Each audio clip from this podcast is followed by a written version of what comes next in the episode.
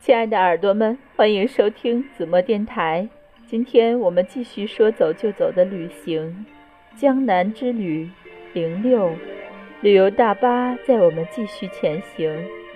前行路上，我们看到了江南独有的房屋，很漂亮的小楼。可是房顶上有的有圆球，有的没有。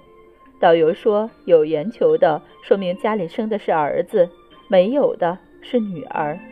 有一个圆球，说明家产一百万，多一个增加一百万；没有的是家里生的女儿。生女儿，父亲会在屋前种一棵香樟树，直到女儿出嫁时砍掉香樟树，做成陪嫁的嫁妆盒子。女儿一出生，父亲还会做一件事，就是种下桂花树，在桂花树下埋下一坛酒。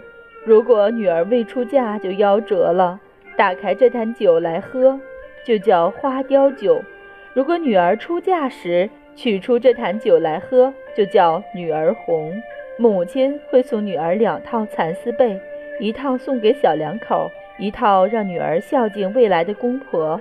送给女儿的被子，如果是红色的，就是希望她早生贵子，男孩。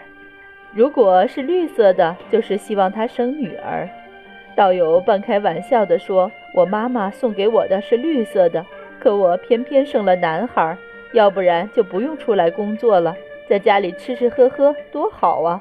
哈哈，其实她现在也是工作半个月，休息半个月的，既要工作，也要兼顾家庭和身体哟。不知不觉间到了西溪湿地国家公园。在到之前，导游就给大家讲了这样一个真实的、我以前也听过的故事：一位大老板殚精竭虑工作赚钱，到头来得了癌症。在他死后，他的妻子和弟弟为争家产打破头，最后妻子带着争得的巨额财产嫁给了他的司机。那位司机调侃地说：“我以为是我给老板打了一辈子工。”没想到是老板给我打了一辈子工，这故事好笑吗？但我笑不上来，为这位只知道工作的老板企业家惋惜，痛斥他妻子和司机的不忠。不，恐怕应该转变思想的是那位老板。钱赚多少是多，那只不过是一个数字。我们每个人不还是睡那三尺床一间屋？是不是他应该多抽出点时间来陪陪家人？并多多注意一下自己的身体，多做一些对自己、对大家生活更美好的事情呢？这不是自私。人如果连自己都不知道爱惜，那他怎么去爱别人？如果老天爷再给他一次机会，我想他肯定不会再这样活了。名和利不能过分追求，也得往健康和亲情方面倾斜一点儿。于是。杭州市政府花大力气打造了西溪湿地公园，为的就是给杭州市民创造更好的生存和生活的条件，让人们在健康快乐生活的前提下，为自己和社会创造更多的财富。为了保护生态环境，杭州市政府还配备了自行车，每个市民都可以免费租借，骑到下一个停放点，直接放在那里也可以。这样。倡导健康出行，减少汽车尾气。儿子走在长长的扶堤上，两边望去，满眼是绿绿的。据说这里有很多珍稀的动植物呢。西湖美不美，全靠导游一张嘴。顾导又开始滔滔不绝了。我们记得最清的是杭州的四大名菜了。西湖醋鱼原来是做菜的人一不小心把醋当酱油放进了鱼里，从此成就了一道美食。还有龙井炒虾仁儿，最著名的当属东坡肉了。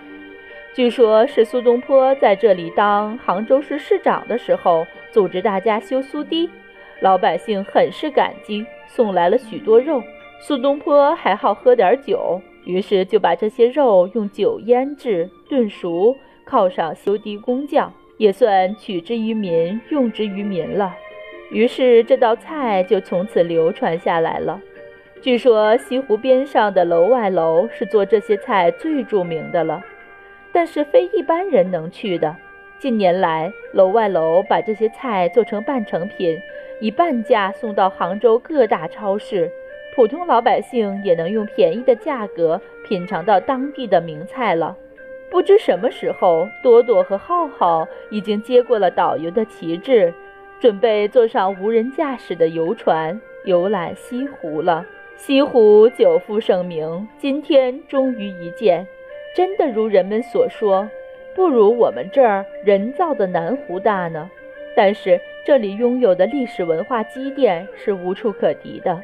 著名的西湖十景，什么三潭映月、雷峰夕照、南屏晚钟、双峰插云、花港观鱼、断桥残雪等等。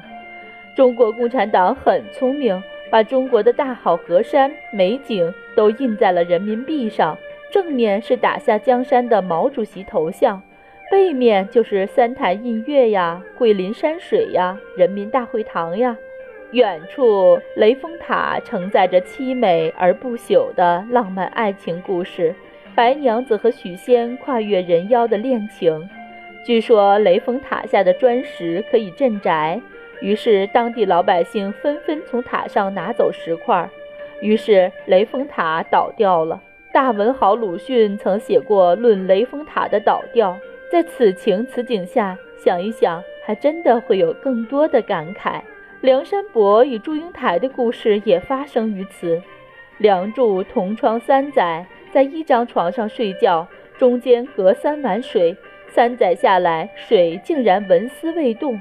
祝英台就看中了梁山伯为人忠厚老实，于是让他上门提亲。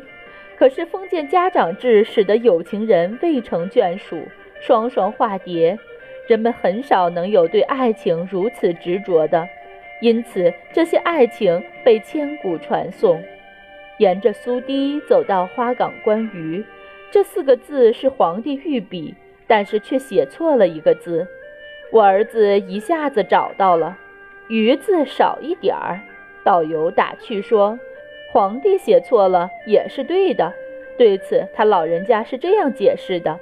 鱼字四点儿是放在火上烤，三点儿才如鱼得水呀。林徽因也是杭州人呢。这位兼美貌与智慧的传奇才女，一生中一共有三个男人对其不离不弃。嫁给著名建筑学家梁思成，著名逻辑学家金岳霖因其终生未娶，著名诗人徐志摩因赶去听他的一场演讲。坐货机失事身亡，导游又打趣说：“一个成功的女人背后得有三个男人哦。你看甄嬛是不是？芈月是不是？哈哈。”远处的荷叶热极了，有点打蔫儿。可这还没到杭州热的时候呢，过几天得持续四十多度呢。走到停车场的苏堤还挺长呢。